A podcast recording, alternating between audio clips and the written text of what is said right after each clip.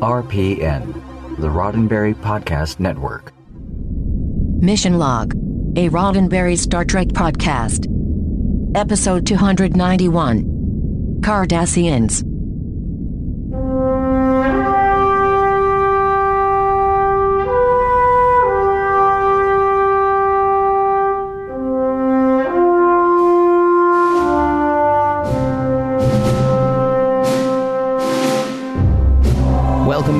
Mission Log, a Roddenberry Star Trek podcast. I'm Ken Ray. And I'm John Champion. Each week on Mission Log, we examine an episode of Star Trek, picking it apart for morals, messages, and meanings, and seeing whether the whole thing holds up to the test of time. This week, Cardassians. This is the episode of Deep Space Nine with Cardassians, and you won't see many of those. John's got trivia coming up in a bit, but first, I'm going to tell you how to get in touch with us. Mission Log Pod is the address to find us on Facebook, Skype, and Twitter. If you'd like to leave us a voicemail, we would love to hear your voice. 323-522-5641 is the phone number to call. 323-522-5641. Our email address is missionlog at roddenberry.com. Our show website, including discovered documents, is at missionlogpodcast.com. And please do remember, we may use your comments on an upcoming episode of Mission Log. Uh, John, correct me if I'm wrong.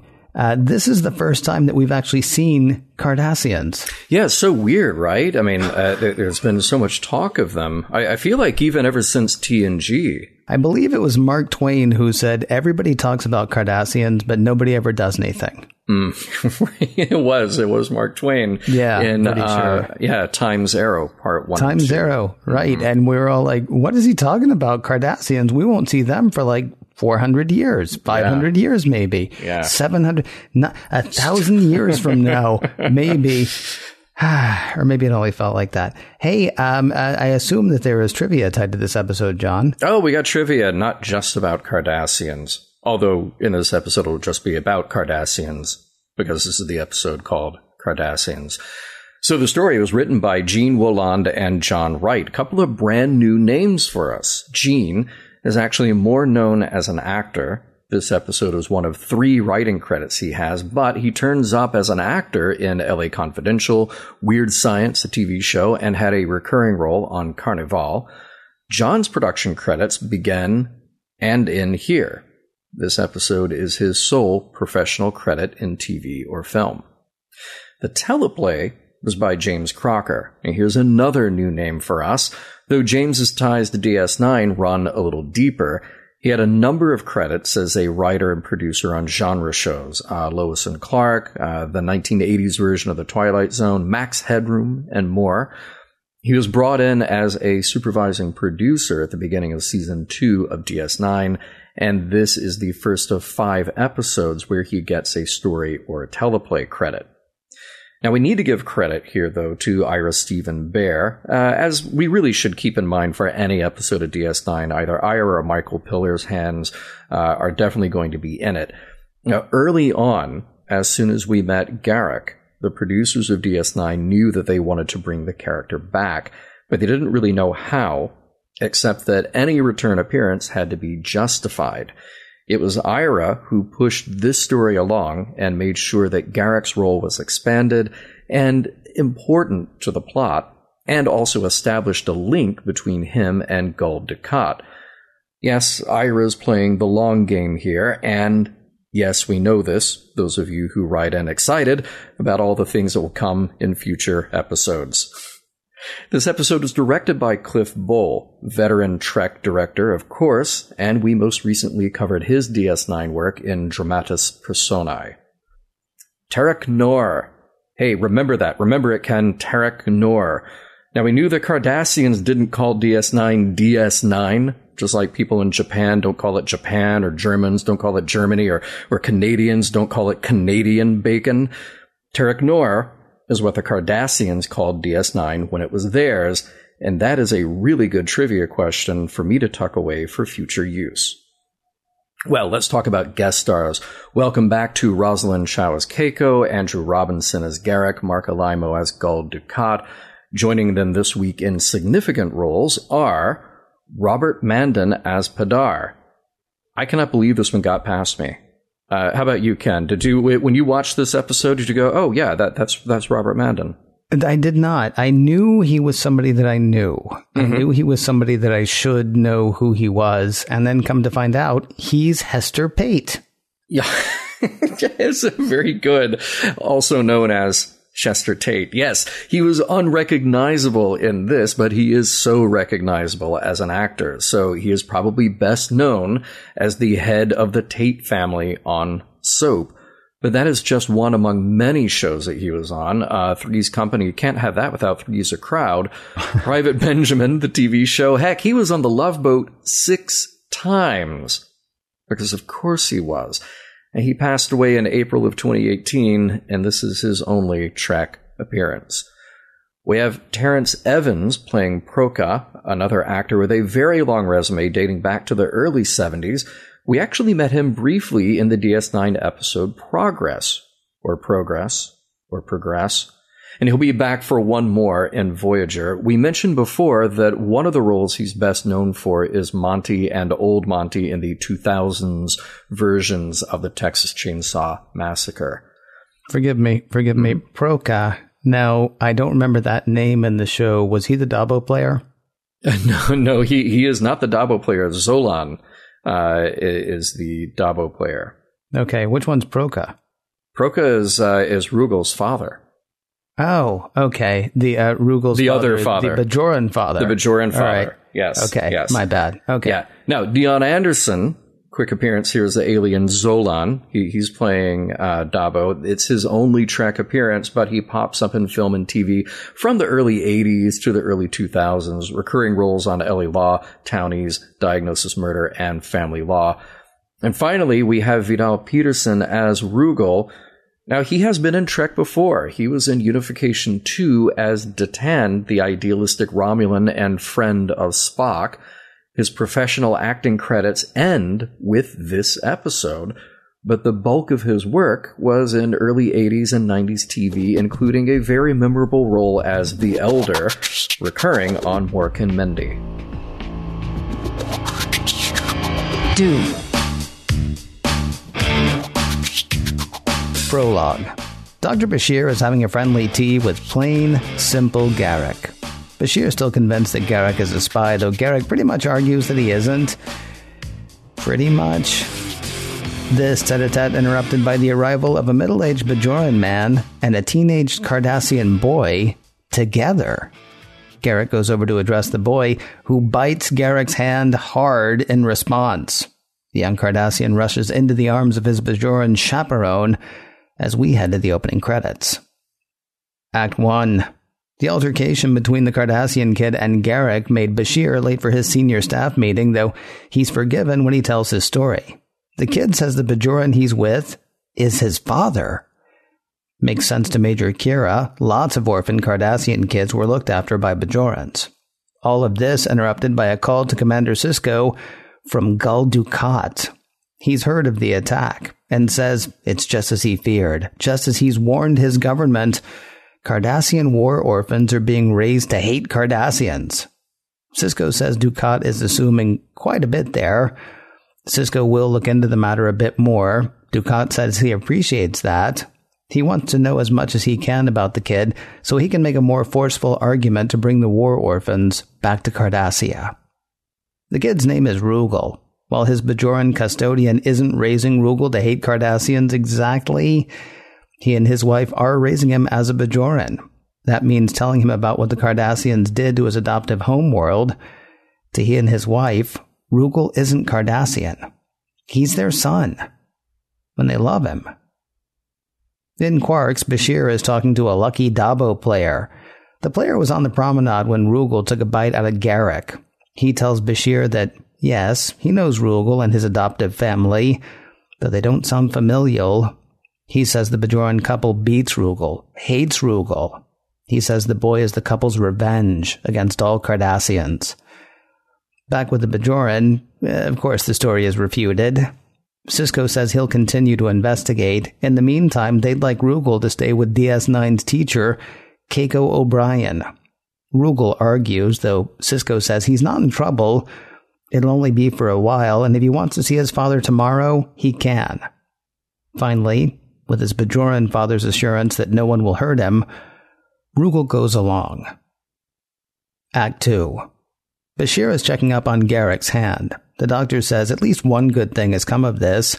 Now they know about Rugal. It should help Gul Dukat in his effort to bring home all of the Cardassian war orphans left on Bajor. To say Garak seems skeptical of Dukat's motives would be putting it mildly. First, they're not friends, despite Dukat's apparent concern for Garak's well being. Second, Garak seems to indicate to Bashir that the Cardassians left the orphans intentionally when they lifted off Bajor, a withdrawal, by the way, led by Gul Dukat. In Ops, Gul Dukat thanks Sisko for returning Rugal to the Cardassians, though Sisko says, we're not there yet. They arrange a DNA analysis to find out who the kid's biological parents are. Coming in late to the game, Bashir has a question for Dukat when you led the evacuation of Bajor, why did you choose to leave the kids you left behind?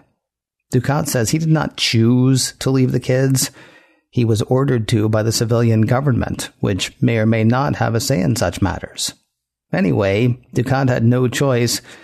And tell Garak to. Well, uh, tell Garak what I said. Dukat out. Sisko wants Bashir to explain what that was all about. Bashir tells him what Garak thinks is going on, or what Bashir thinks Garak thinks. He sort of has to kind of guess, since Garak won't write out say. So you're interrupting my delicate diplomatic dance based on what you think Garak thinks? First of all, stop it. And second, have Garak in my office later. Back at the O'Brien quarters, Miles is not cool with Rugal being there, He's less cool with hearing that Rugal and his young daughter, Molly, were playing all day. He's these Cardassians this and those Cardassians that. And Miles' racism will not be tolerated by Keiko. And now, time for dinner. Keiko replicates some horrid seeming Cardassian dish that neither Miles nor Rugal can stomach. And that seems to have softened Miles on the kid. Later, when Rugal can't sleep, he and Miles talk over Rugal's predicament. He wants to go home, to Bajor. Sure, Bajorans hate Cardassians, but Rugal doesn't see himself as Cardassian. Also, that stuff about Rugal's adopted parents beating him? Nonsense. They've never laid a hand on him. They follow the teachings of the prophets. Meanwhile, Cardassians murdered over 10 million Bajorans during the occupation. Sadly, Rugal tells Miles that he wishes he weren't Cardassian. Act 3. It's the middle of the night and Garak wakes Bashir. Come, get dressed. We're going to Bajor. Of course, that means Bashir has to wake Sisko to ask to use a runabout, without knowing why exactly. Sisko seems disinclined until Gul Dukat calls Sisko with good news. Well, news anyway. Thanks to the DNA Sisko sent, Dukat now knows that Rugal is the son of one of Cardassia's most prominent politicians, Kotan Padar. They all thought Rugal had died in a Bajoran terrorist attack. Fadar is stoked to hear his son is alive. In fact, he's on his way to DS9 to retrieve the kid right now. Sisko points out that that hasn't been settled. Rugal still wants to go back to Bajor. And no, word of the cruelty of his Bajoran parents hasn't changed anybody's mind. There's no proof that they have been cruel. In fact, Sisko can't even find the Dabo playing associate who made the accusation. Well, it's settled. As far as Dukat's concerned. Can't wait to hear how it goes. Dukat out. I love you. Bye bye. Bashir says the call from Dukat and Garak's near simultaneous request for a field trip can't be coincidence. Garak must have heard about Padar before Dukat's call. And that's enough for Sisko. Garak and Bashir have their runabout. At a sort of refugee adoption center on Bajor, Bashir and Garak get the cold shoulder from the site's administrator. She doesn't recognize the name of the Cardassian kid nor the Bajoran who adopted him. The offworlders ask if they can have a look through the facility's computers, but the computers don't work. But Garak says he can fix them, which he does, and finds Nothing. Well, not here anyway, though he can download the files of the rest of the resettlement centers and look at them back on Deep Space Nine. Garak and Bashir leave, saying almost nothing to the Cardassian children who've suddenly turned up and who they're leaving behind. Act 4. Garak and Bashir are on their way back to Deep Space Nine, except whoops, no, they're not. Bashir kills the runabout. Either Garak will tell him what's going on, or they can sit here and rot. So Garak walks Bashir through it. The civilian government did order the withdrawal from Bajor. Gul Dukat was not happy, but he had to lead the withdrawal. All of a sudden, years later, this kid turns up on Deep Space Nine. Coincidentally, the son of Padar, one of the civilian leaders who lost Dukat his job. And Dukat is all concerned and he's in the middle of it. Back on DS9, Kotan Padar has shown up at the quarters of Miles O'Brien, ready to see his boy. Yeah, about that, says Miles. He may not want to go with you. He's grown up without you, raised by people who hate you. He hates you. In principle, he hates Cardassians. And Padar hates that. Family, he says, is the most important thing to a Cardassian. Family is everything. He's let his family down. Speaking of which, here's Keiko with Rugal. Rugal hears Padar, how he thought the boy was dead, how he cried for him, and Rugal does not care. You deserved what happened. The Bajorans killed your son for your crimes. You're a butcher. A butcher. You're not my father, and I will never go to Cardassia. That does, of course, not settle that. Rugal's dads will argue their case before. Well, golly, there have already been a lot of guest stars on this episode, so how about Sisko? Eh, the dads decide he'll do, just as Gul Dukat arrives on Deep Space Nine. Act 5. Sisko's really starting to think there's more going on here than he knows, that events are being manipulated. Bashir and Garak are still digging through the files for something on Rugal's adoption, but for all of them, time is running out. Dukat says he's there to witness and to offer support for Padar. Sisko finds that weird since Dukat and Padar are political rivals, but neither of them wants to talk about that. Anyway, the real actions with Bashir and Garak. Garak finally figures out that Dukat has buried the file on Rugal. But he tracks down the person who would have taken Rugal in at the relocation center. And she remembers Rugal being brought there by a Cardassian. A Cardassian who worked directly for Gul Dukat. Though Dukat admits nothing, what we find out is that Dukat left Rugal with the relocation center as leverage. What Padar said was true. Family is everything. When it comes out that his son was raised by Bajorans, that will be the end of Padar's political career. Why play that card now? Because the civilian government on Cardassia is looking into Cardassian involvement in the recent attempted military coup on Bajor. Disgracing a preeminent civilian leader, Padar, might shift attention from the Cardassian military, of which Dukat is a leading member. So, Rugal gets to go back to Bajor, right? Yet for some reason, no. While Sisko is convinced that Rugal's Bajoran parents have treated him with love, he's sided with Padar. I believe it is time for his healing to begin, says Sisko. Padar thanks Sisko for his help getting his son back and for salvaging his political career. Dukat will want to keep all of this quiet, so yay! And, says Sisko, maybe you can help get the other orphans off Bajor back to Cardassia as well. Sure, maybe. For now, the end. Hey, we'll look them up in the DNA database.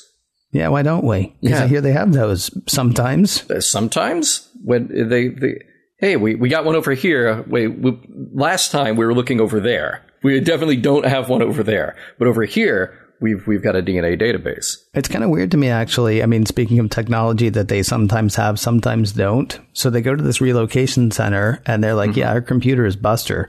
And, uh, and Garak's like, oh, I can fix your computer. And then he's like, oh, and I can get all the files off all the other computers. Because apparently they're all still working, even though this one uh, as I mentioned, was Buster. I had a question, by the way, about Garak. Sure. Uh, does he head Deep Space Nine's rugby team, or is he just a supporter? Why? Why do you ask that? Did you not see what he was wearing? A tailor, for crying out loud! Did you not see what he was wearing? Yeah, I thought he was yeah. one of the houses of uh, uh, Hogwarts. I couldn't remember which one. Maybe Slytherin, maybe Hufflepuff. I'm not really good on the colors. Well, they, they gave him a little more flash this time around. Yeah, yeah, Uh, yes, they gave him. yeah, yeah. I don't know if I don't know if I'd say black and green as Flash exactly, but uh, yes, a little more, um, a little less, and then a little bit. yeah. Um, I, I have to know. Uh, there's a food thing here that I have to know about. First of all, the Cardassian food looks disgusting.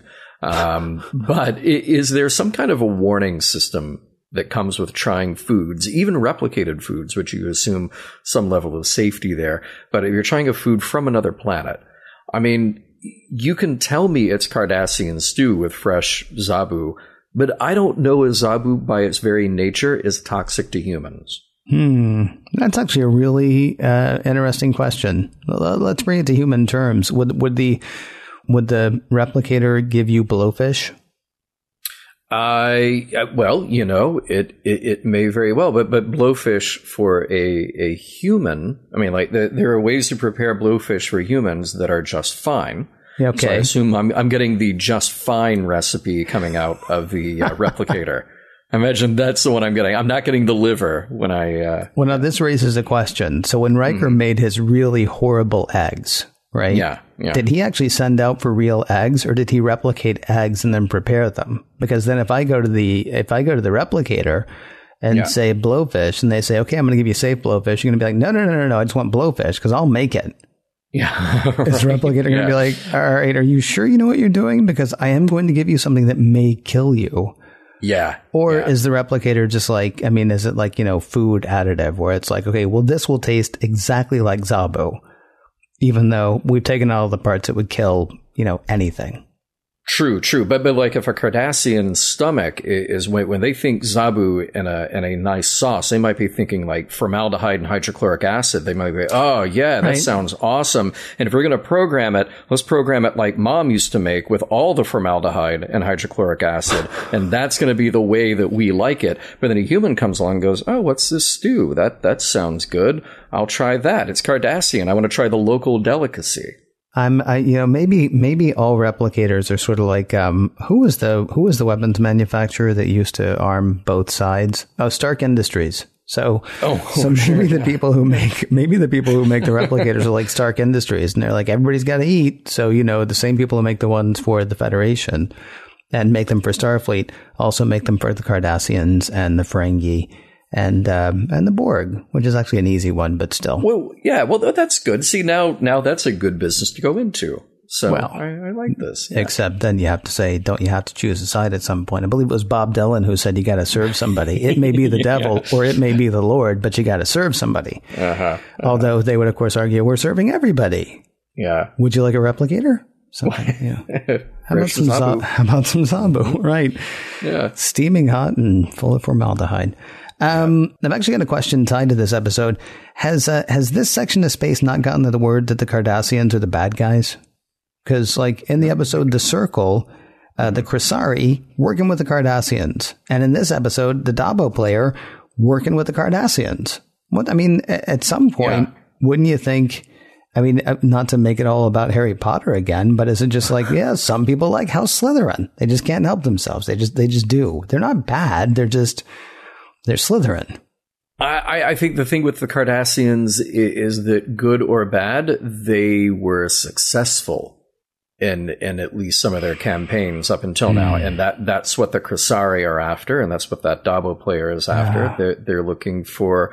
Yeah, look, I'm not saying it's good, but Okay. um, but that's what they're after. You know. They, they want the, the people who have the, the tactical or technological advantage. I mean, look, they go to Bajor, they're like, we can cut a deal with the, oh, but they got to fight the cloud monster next week. So no deals are going to be made here. Yeah. I'm, I'm just saying at some point, maybe you don't want to throw in with, uh, with the bad guys. I don't want to. You don't want to. Right. These Kressari, these Kressari, look, I don't want to get in with them if they're getting with the Cardassians. And the guys with the things on their heads, the guy with the thing on his head, the Dabo guy. Definitely that guy. Yeah. Yeah, yeah. Um, so many, look, I, I know that we'll, we'll get to the point where we get to summarize the show here, but I, I just have to point out there are so many good individual scenes in this episode. And I talked earlier in the trivia about how Ira had a big hand in pushing this episode along. But, um, I, and I also mentioned Michael Piller, but you know, so much of the character work and the focus on character work comes from Michael Piller. And I, just breaking this episode down scene by scene. So many that are just two people having a moment. Bashir and Garak, of course, you open with that.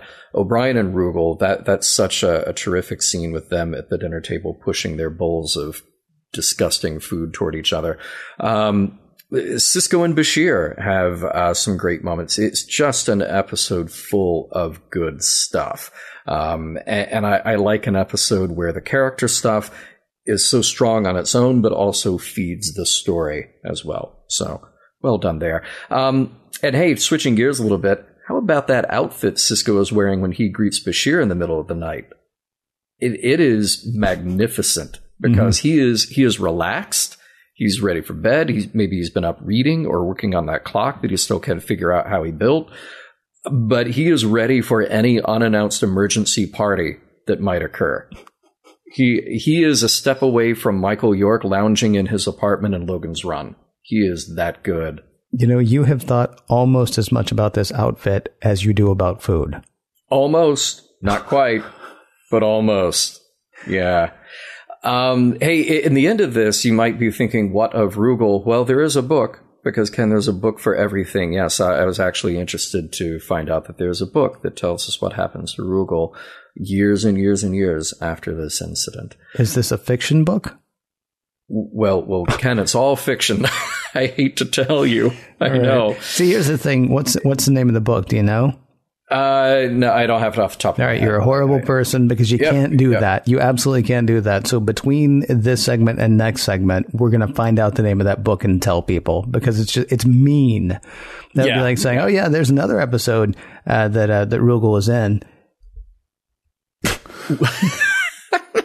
Really? You're just going to leave everybody hanging there? No, it's, it's a terrible thing to do. Don't worry, everybody. We'll find out what the name of the book is, and we'll uh, we'll get back to you. Yeah, assuming we don't forget, which may actually happen. Yeah, yeah. Um, uh, oh, there, there's a good line. You, would be when Garak is fixing the computer. You'd be surprised how often someone needs a, their pants let out, and that is what we call a callback. Because remember earlier in the episode, O'Brien was talking about how terrible Garak is at pants. So I thought that was a really nice little, just subtle thing there. And, and actually, that whole scene with Garak and the Bajoran orphanage is great. You go from the bristling of the Bajoran seeing him to him fixing the computer and the Cardassian children seeing him just playing so many different emotional beats in, in a very short period. Uh, another great Garak moment here. I believe in coincidences. Coincidences happen every day, but I don't trust coincidences wonderful, purely Garak line. Um, a- a- another line, though, and you mentioned it in your recap. Um, Sisko says in the uh, station log, the arrival of Gul Dukat only powers my suspicion that we are being manipulated in some unseen manner. I, I, I kind of, I kind of didn't want that in the in the station log. I thought it was just telegraphing a little too much to the audience. Yeah, I would I would think actually waking up on Deep Space Nine would be an indication that you're being manipulated in some unseen manner. Pretty much. Yeah. Pretty much. Especially yeah. after the homecoming, the circle, and the siege. You'd think you'd be like, wow. yeah.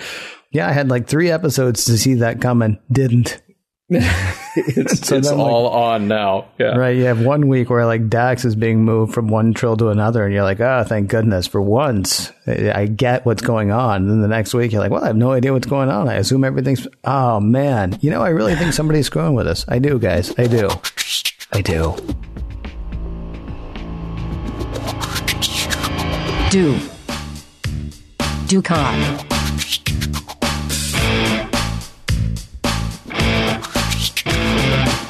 Right. Before we actually get into the big discussion, uh, John has a very important announcement for people who I know have been hanging on, who have been waiting, who have been holding on since last segment. Uh, uh, the book is called The Never Ending Sacrifice by Una McCormack. Una McCormack. Okay, uh, that's the one with the with the big sort of weird flying dog, right? Mm-hmm. Yeah, and theme song by Limahl, uh, formerly lead singer of Kajagoogoo, Really? alternative new wave British band uh, known for their hit "Too Shy." See, I thought El DeBarge was the lead. No, no, you were so close. yeah. yeah. Uh, so, and Lamal, by the way, doesn't mean the bad. Nope. Okay. Nope, nope, not in this section. No, no. L- Limahl. No, No. flying dog, by the way, and the never-ending sacrifice. We, of course, uh, were making a never-ending story joke. You, you don't know? Have you read it? Uh, well, no, that's true.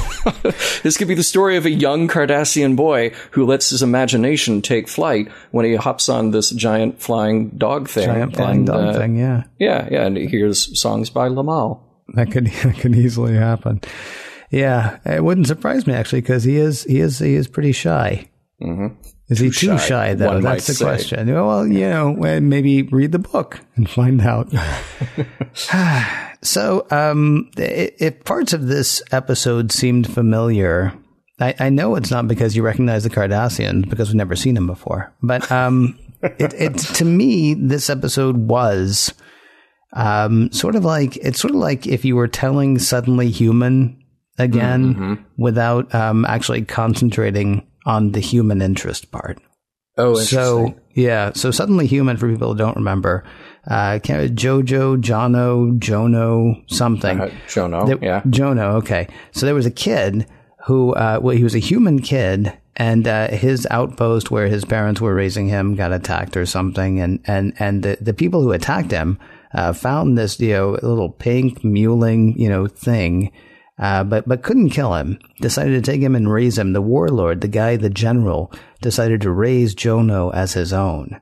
And then um, and then uh, we actually watched it. And and I personally because I can't remember I tried to go back and find our notes and here's what's weird. Those notes have disappeared. Not unlike the uh, not unlike the records of what happened here with the with this young Cardassian boy that we're following through this episode Wait, are you being serious? The I'm dead serious.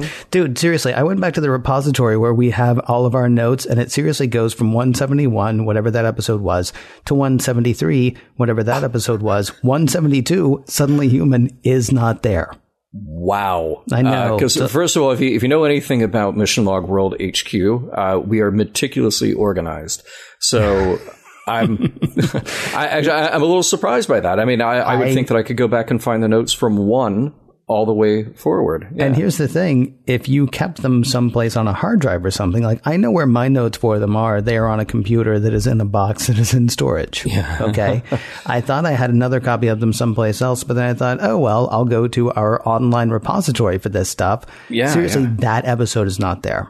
wow. Okay. Wow. So I can't remember honestly what you thought. In my memory, though, we were both kind of horrified that they were like, yeah, just go live with your grandmother now, even though you don't know her. You don't know human society because you haven't been raised as a human. You have, however, been raised by somebody who loves you and cares about you. And that's kind of where we sort of, I think, came down. I know that's where I came down. And lots of people were horrified because they're like, no, he's human. He should be with humans. And these are warrior people and they're terrible warrior people.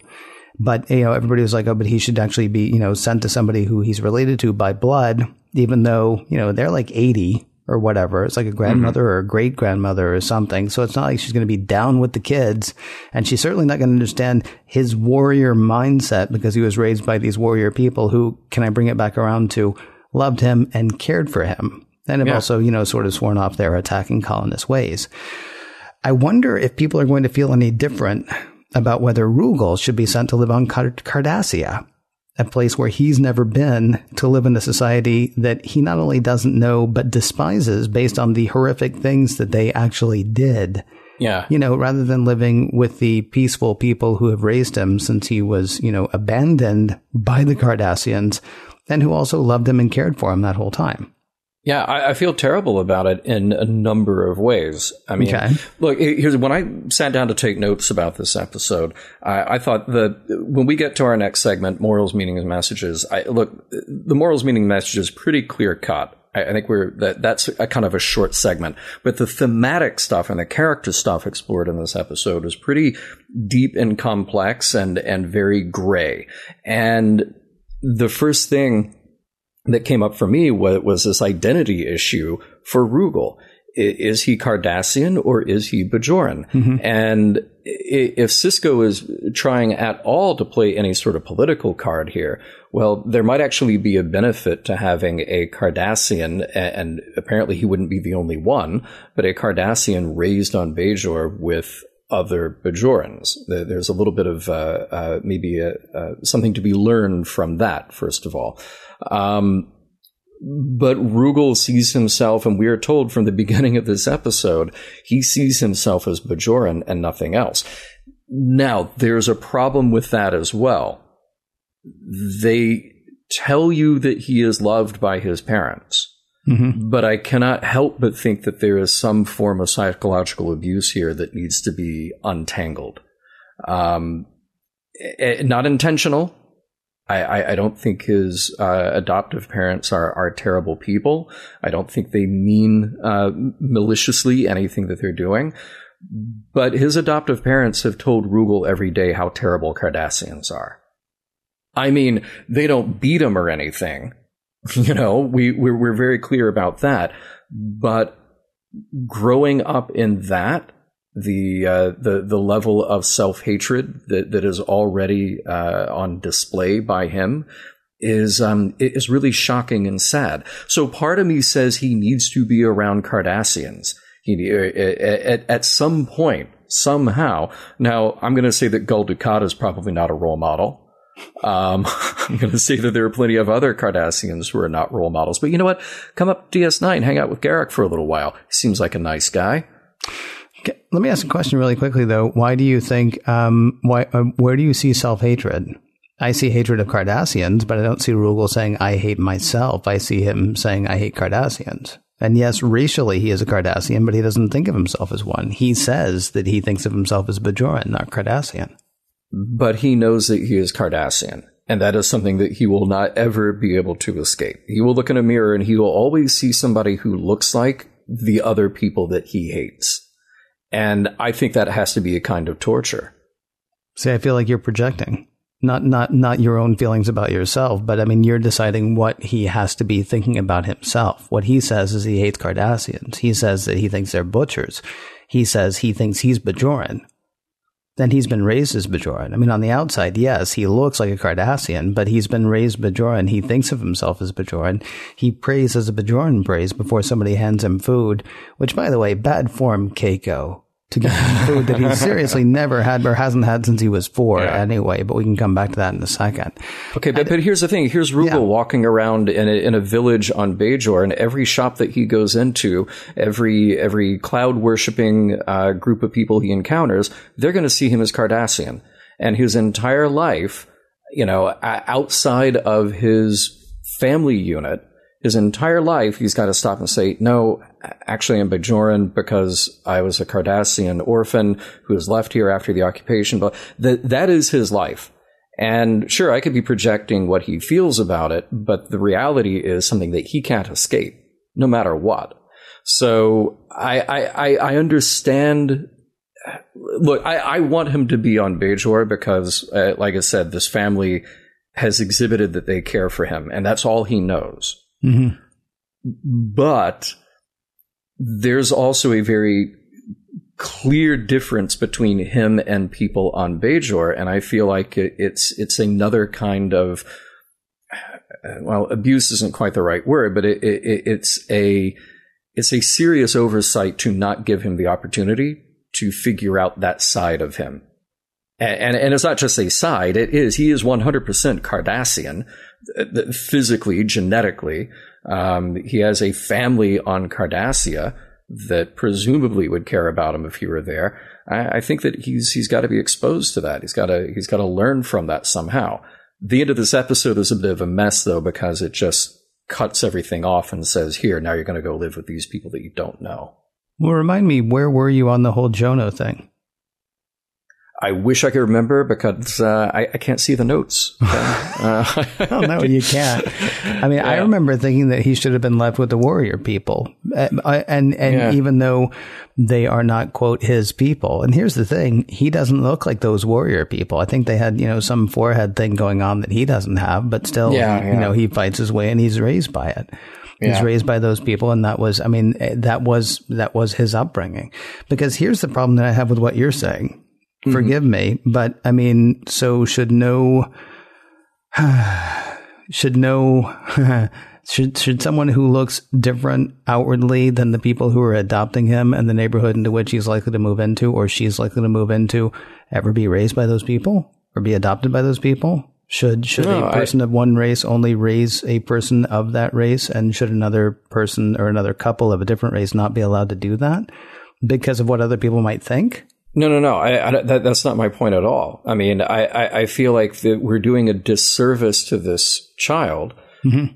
to to first of all paint everyone who comes from his family, his planet, his his genetic brothers as butchers and enemies.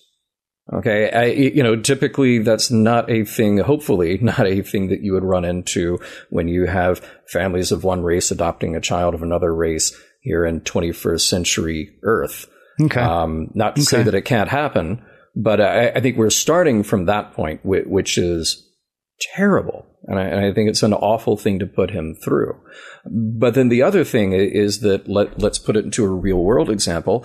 Okay, you, you have uh, a family in the United States adopting a child from another country that's not the same race as the adoptive family. Mm-hmm.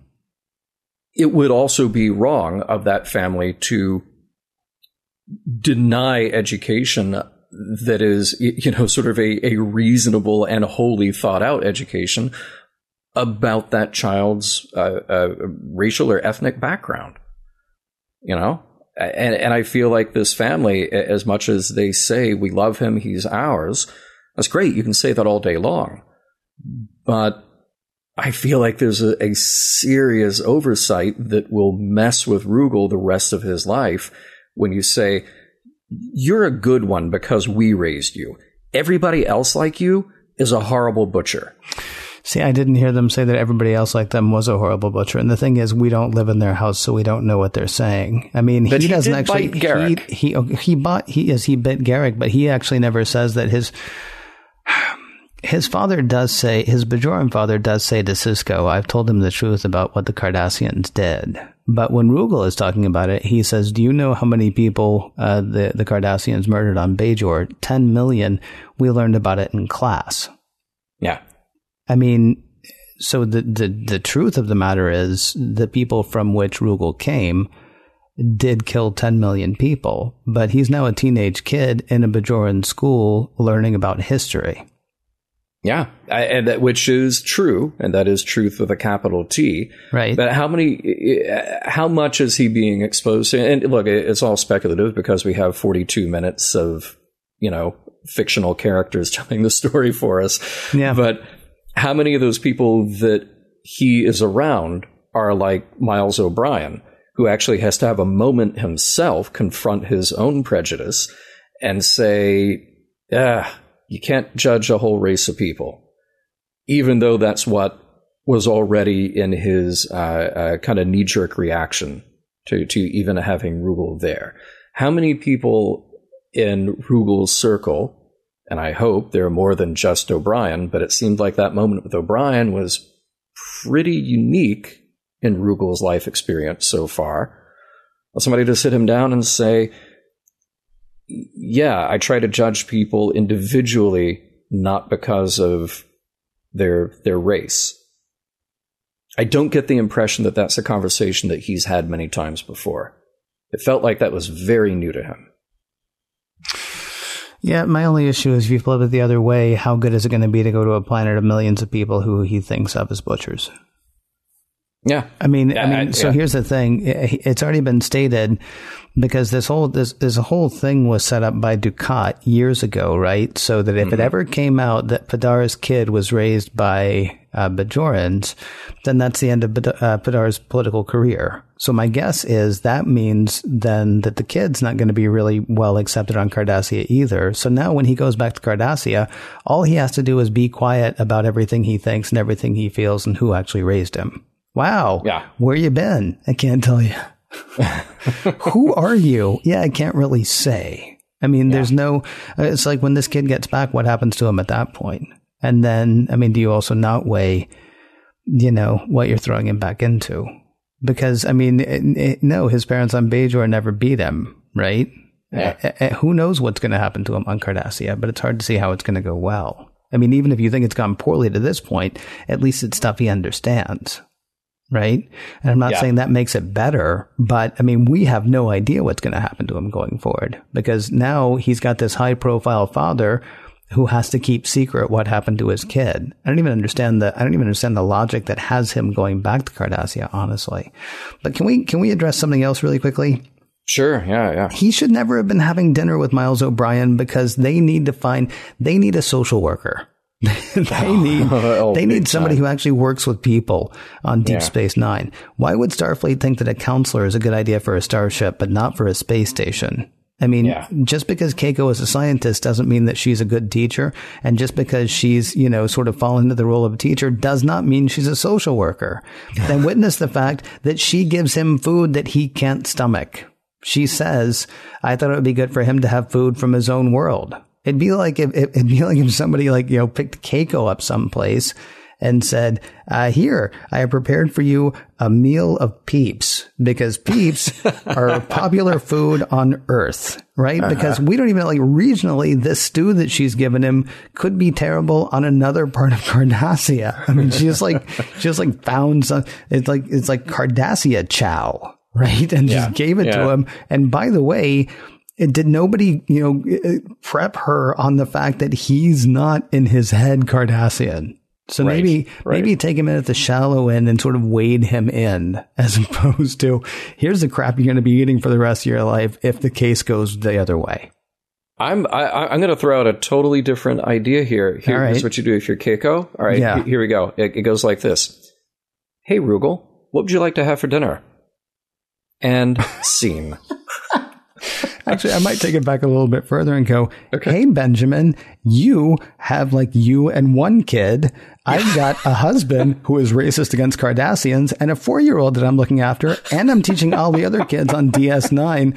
What do you say? Hey, you know, you know who lives by herself? Kira. You know who else lives by himself? Odo. You know what I got?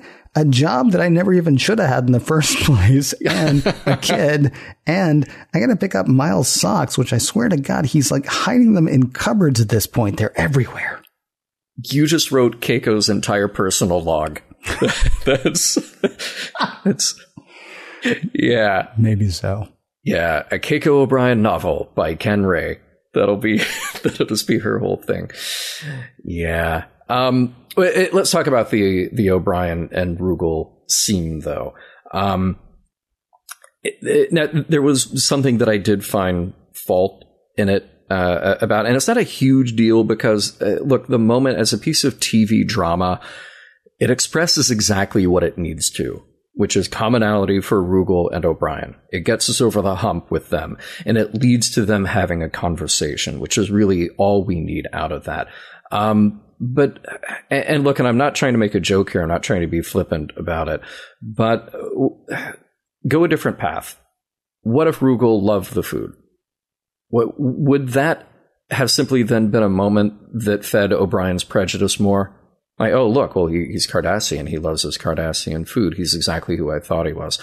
Was mm-hmm. O'Brien ever going to break out of his own personal baggage and see Rugal as a person, if not for that one moment? Now, again, don't, don't get me wrong, because I love it when moments like that happen. But it goes back to other times that I've expressed before where I get rubbed the wrong way when we hear about someone who completely lacks empathy for someone of another race or sexual orientation or belief system until that person ends up in their own backyard. And for a guy like O'Brien, who is a Starfleet officer, who who by by all counts is a great guy and, and somebody you want to have your back, empathy should be the default position. And not only uh, should that be the default position, this is a kid. This is a kid who is in a terrible and difficult situation, who his wife is trying to make somewhat more comfortable. Point taken, she should not be the one. but, but yeah, that, that was the only moment in that scene that gave me pause. It's also a bit of a drag because we had O'Brien yeah, pretty much get over this in an episode of TNG. Mm-hmm. I can't remember the name of the episode at this point, but he has had to learn that all Cardassians are not the way he has always thought Cardassians were. And yes, I understand he was mistreated by them. I understand it was a terrible, you know, he was put in a terrible situation. I get that. But I think we've gotten him over this hump two or three times now. And so for it to be a constant reset with him, um, yeah, that's a little bit annoying. Well, and that's something though that, that you hit on that I find really fascinating look, war stories are sometimes very interesting, but I'm really fascinated by the aftermath stories. You know, uh, after people have been conditioned to look at someone else as the other and told to kill them, what happens when you cease fire? O'Brien, as he said, already had to go through that. And maybe it says something about the character that there's this lingering thing that comes back to him when he's he's faced with, oh, here's another Cardassian. Yeah, this one's a kid. This was a kid raised on Bajor, but I can't escape what it is that I feel about Cardassians. I, I think Star Trek generally does these types of stories very well, where you take somebody who who sees the other in one way, mm-hmm. and then has to find their way out of that either through reason or through a, an emotional character growth moment. A, again, dumping all that on O'Brien, I, I think it's debatable whether that was correct or incorrect for this particular episode.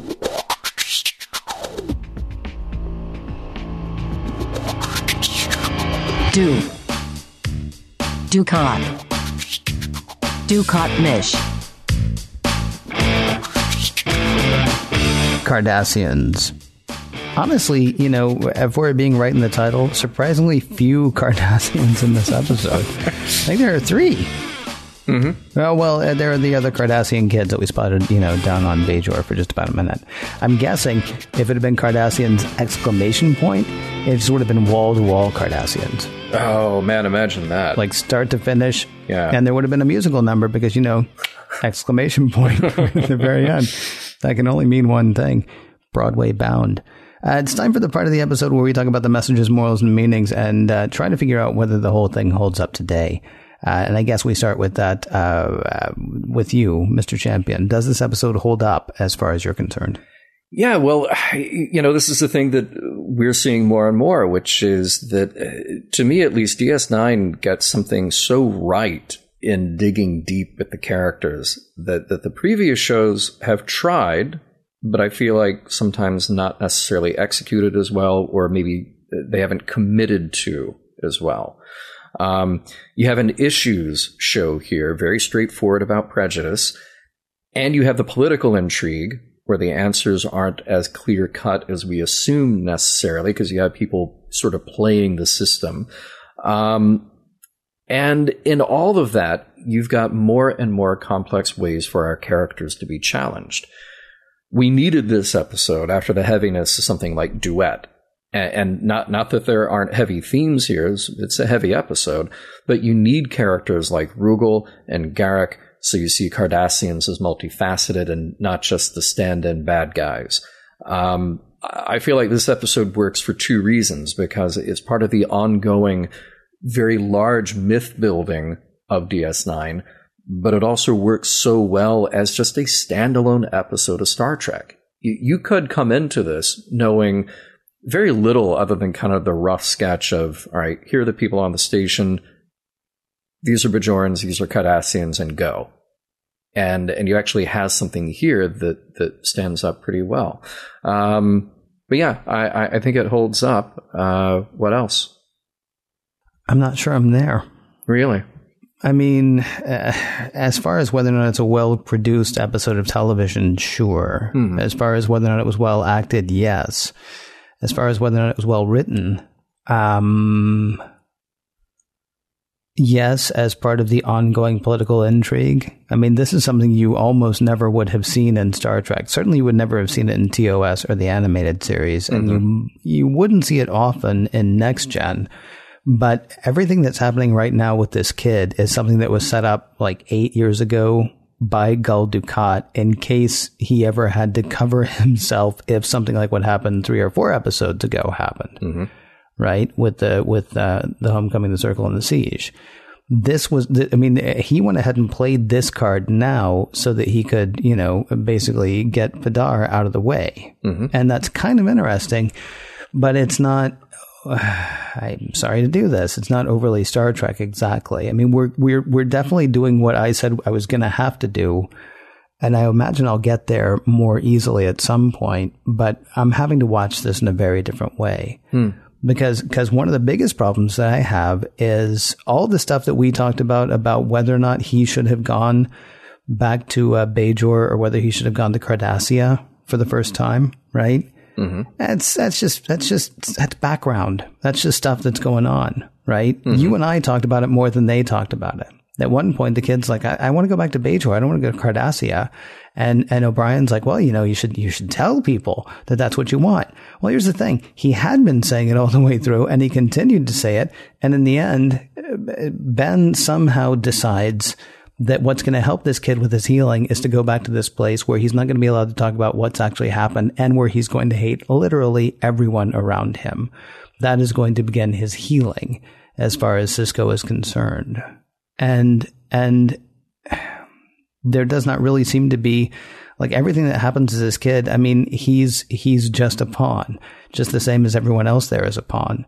And in the end, the father who's going to take him back and love him is not going to care about the rest of the orphans. That's the implication. Sisko's like, hey, maybe you could use, you know, what you've learned to help all these other kids that were left. And he's like, yeah, maybe I could. I mean, I'm not gonna, but maybe. Right? I mean, there's just, I mean, I, Well, but uh, l- let me uh, let me ask it to you this way, though. I mean, let, let's go back to an episode that that we talk about a lot, which is a private little war. You know, private little war is an episode where Kirk says there is no good solution here. I, I can only do what what it is that I can do. Look, I, I think Sisko made a bad call. I, I think there were many other options here that were better than his ultimate call, but he's also trapped in this political situation where he just felt like, well, here's what I got to do. I, I don't think that that negates the very interesting other stuff going on with the, this kid's uh, search for slash loss of identity in this, the exploration of race and family and upbringing. I, I don't think it's just purely background noise to the extent that you're saying that it is. I, I think it's still I think it's still a valuable part of the story. I think it's a very Star Trek part of the story. The problem is we end up in a place where, like at the end of another ambiguous episode, there's not a great call for the captain here to make or the commander here to make. did he even talk to Rugal? Sisko? I don't remember. Yeah, Uh, is, no. do we get a real scene with, with Sisko and Rugal?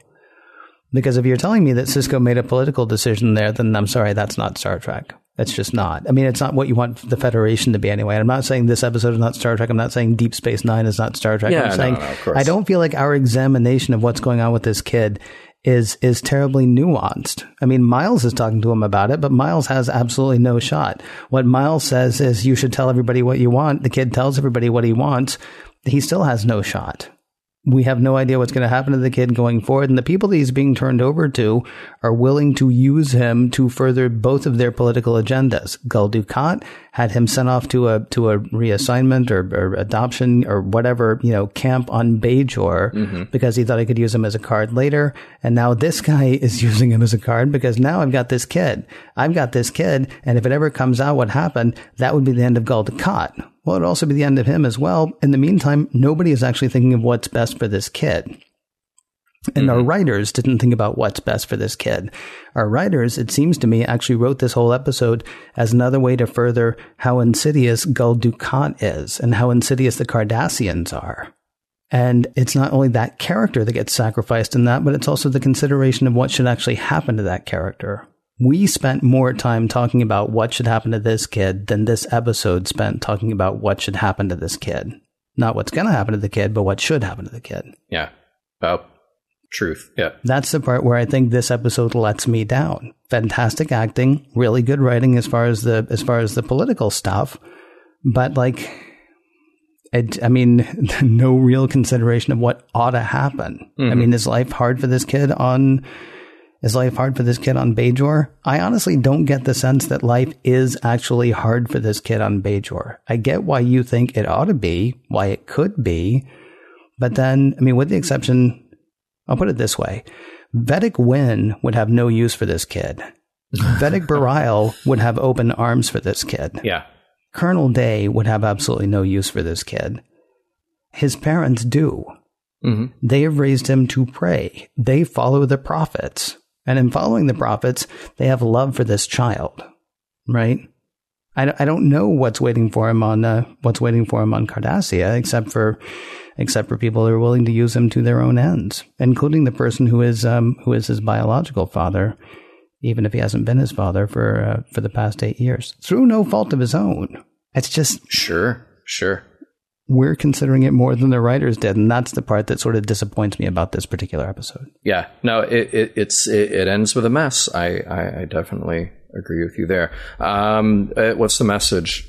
I think the message is sacrificed to move the story along. I don't know what the message is.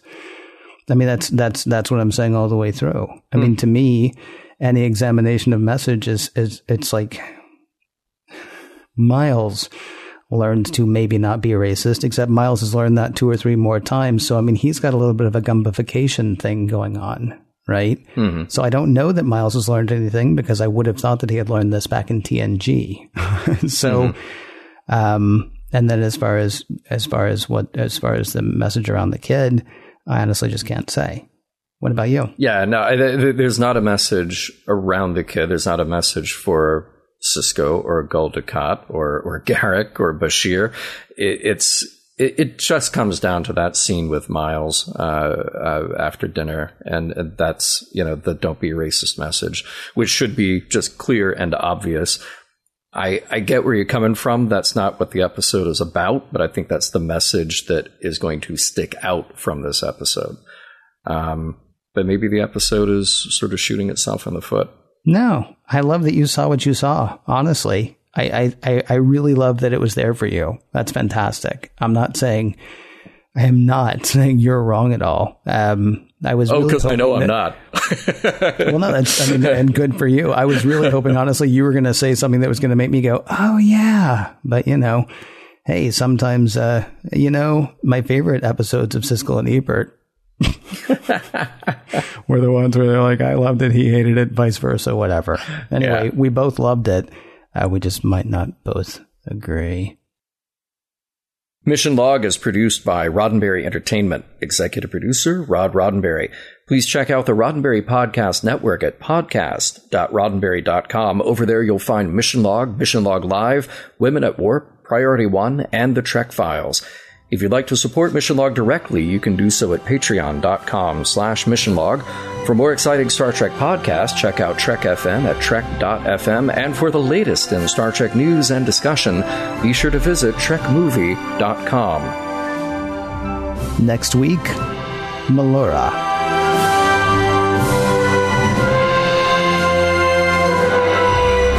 Some of the music for Mission Log provided by Warp 11, online at warp11.com, and from the album Messages by Key Theory, free to download at kitheory.com. Dukat Mishka Frogt. Dukat Mishka Frogt. Dukat Mishka Frogt Dunte Krobnix Jess Thogt.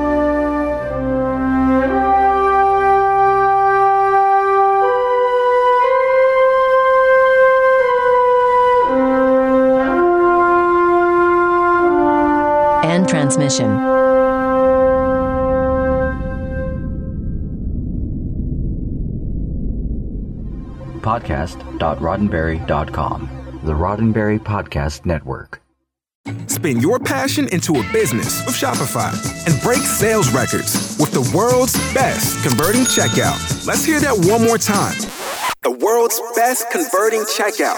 Shopify's legendary checkout makes it easier for customers to shop on your website, across social media, and everywhere in between.